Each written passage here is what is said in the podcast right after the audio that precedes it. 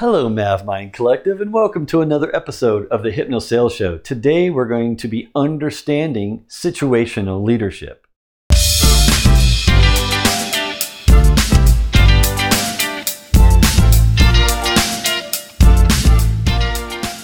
If you're in a leadership role and you're leading a team, situational leadership could be one of the most important concepts to enable you to be successful with that team. It took me a while to figure it out, even though I was even formally trained in uh, actual situational leadership. It took me actual experience with a team, uh, leading them in situational ways to understand what that really means. Okay, so I'm just going to explain the concepts today so you can understand it, but you might want to study, it, you might even want to enroll in actual training on situational, situational leadership in order to really fully understand it. But I think that uh, if you don't do that, at least you understand this concept and keep it in the back of your mind. So that way you can behave in a very subconscious way with your team when it's appropriate uh, without even thinking about it. If you do it naturally, great. If not, then you need to practice a skill to where you can repeatedly use the techniques that I'm going to share today in order to eventually become subconscious, where you just do it naturally without thinking about it, which is subconscious behavior, right? You make it something you do naturally all the time by repetition. Okay, that's what I've had to do is exhibit and exercise this behavior consciously in order to, to in order to make it a, a subconscious behavior that I do all the time with my team. So uh, before you can do that, you have to understand the concept. So the concept is in any particular task or situation with a task involved or a project involved, and someone on your team has to perform that task, and you've delegated that task to that person, the situation will dictate how you lead them through that task. Okay, the situation will dictate how you will lead them. So, in other words, you can't apply your leadership style to every situation because then you're only going to get one out of every four correct. The other three won't be the it won't be the right leadership style, the right leadership approach for them to be successful.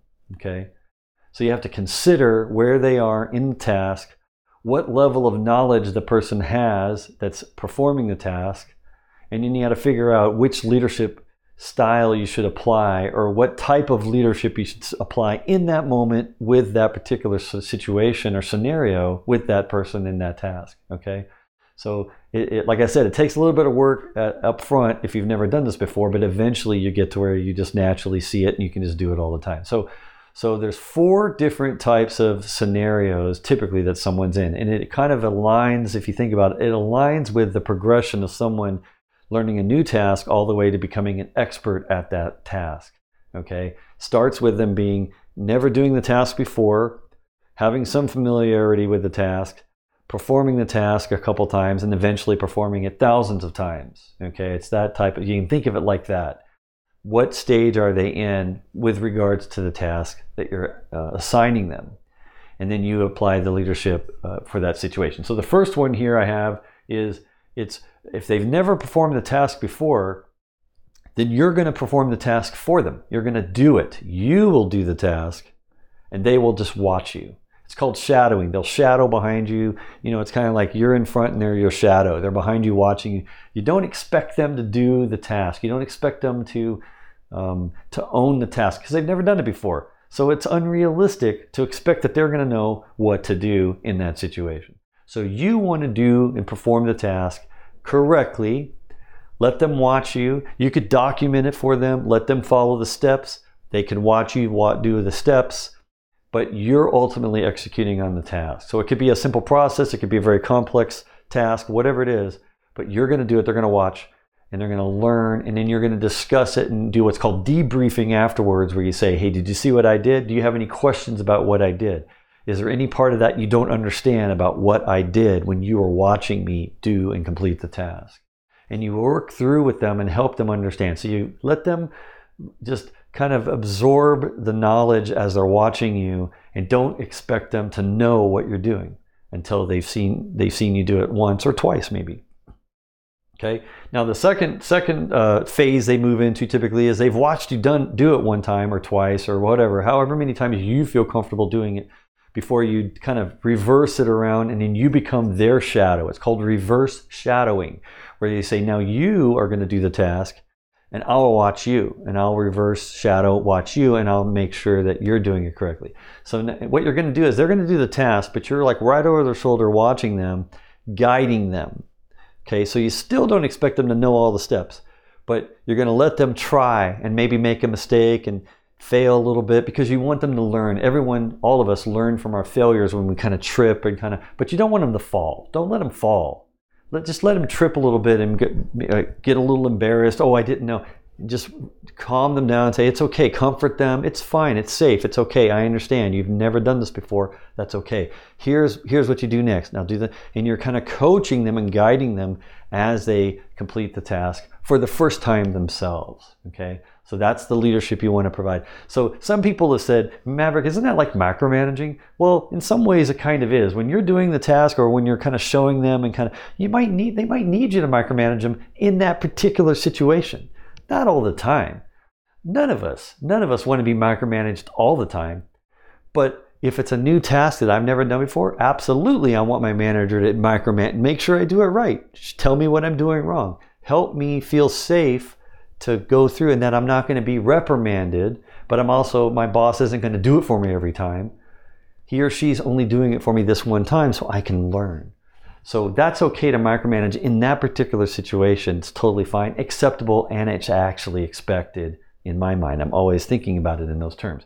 So once they've done the task a couple times themselves and I've watched, now I'm going to delegate the task to them again but I'm just going to support them. I'm going to say, if you need me, let me know, but I'm not going to watch you anymore. But if you need me, I'm here. I'm here. I'll jump in and I'll be happy to help you and guide you anytime you want because they may not know all the pieces, but they feel comfortable enough to try to do it on their own without you watching. So you let them do it, and then if they run into a problem, they need to know and feel comfortable that they can ask you for support and that you're not going to be upset. That you're going to be like, yeah, that's fine. So you provide what's called support leadership. You're leading them in a supportive way versus uh, guiding them or versus doing it for them, which is the first two. So the third way is you're just supporting them and you're just on call. Call me if you need me, ping me. I'll be I'll jump right on and I'll help you.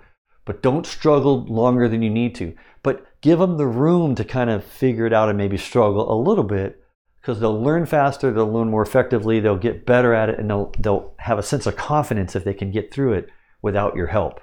They can get through it they'll feel confident and, and, then they'll end up being very, very successful from that point on with that particular task. And then the last stage or the last one is where you don't have to do anything. You just delegate to them and it's completely hands off. So you want to just have them do it on their own. When you get to that point, let them do it on their own. Now, here's the mistake that a lot of leaders make. If they don't know about these four stages and understanding the different types of ways of supporting their the individuals on their team in their tasks, in these different leadership ways, situationally. They will expect that if someone's done a task and they're the top performer on the team. So imagine right now the top performer on your team right now, the top performer, you can give them anything and they can just do it. Wrong. You can give them a task that they've never done before and they may not have the courage to tell you, look, I don't know how to do this. They're not going to admit it because they're seen as the top performer. Everyone sees them as the leader of the team, as, of experts on your team. So don't put them in that position where they have to like blindly try to figure out new tasks that they're scared of, maybe even, but they, they won't, they're more scared of sharing it with you and admitting that they don't know. So they're really in the stage one where they really need you to do it first, but they're afraid to ask because they're seen as the leader, that they always do everything on their own and they're great at everything and there's nothing they can't do that will be successful. Wrong. There's plenty of tasks that they're not going to be able to do and that they will actually maybe do wrong, do incorrectly. You don't want that. You're a reflection of your team's performance. You're rated by their success. So jump in and micromanage them and do it for them when you need to, even if they're an expert and they're the top performer on the team. Just make it about the particular task. Frame it as I know you're an expert. I know you're good at all these things, but in this case, you've never done this before. So I'm going to show you how to do it first.